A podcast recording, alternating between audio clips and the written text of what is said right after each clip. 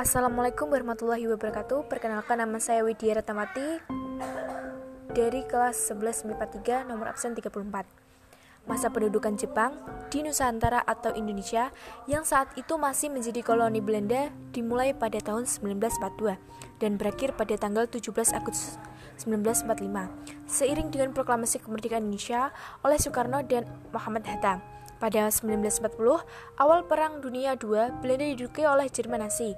Hindia Belanda mengumumkan keadaan siaga dan mengalihkan ekspor untuk kekaisaran Jepang ke Amerika Serikat dan Inggris. Negosiasi dengan Jepang yang bertujuan untuk mengamankan persediaan bahan bakar pesawat gagal pada Juni 1941 dan Jepang memulai penaklukan hampir seluruh wilayah Asia Tenggara pada bulan Desember di tahun yang sama.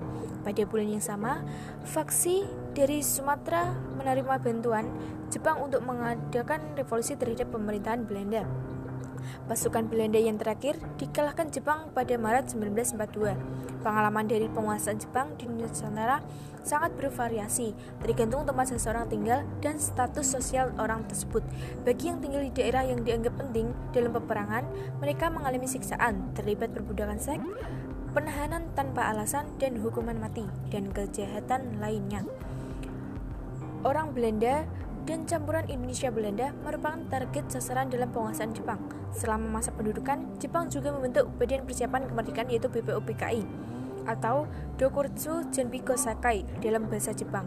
Badan ini bertugas membentuk persiapan-persiapan pra-kemerdekaan dan membuat dasar negara dan digantikan oleh PPKI atau Dokurtsu Genpi Lenkai yang bertugas menyiapkan kemerdekaan. Sekian podcast dari saya. Jika ada kesalahan, saya mohon maaf sebesar-besarnya. Wassalamualaikum warahmatullahi wabarakatuh.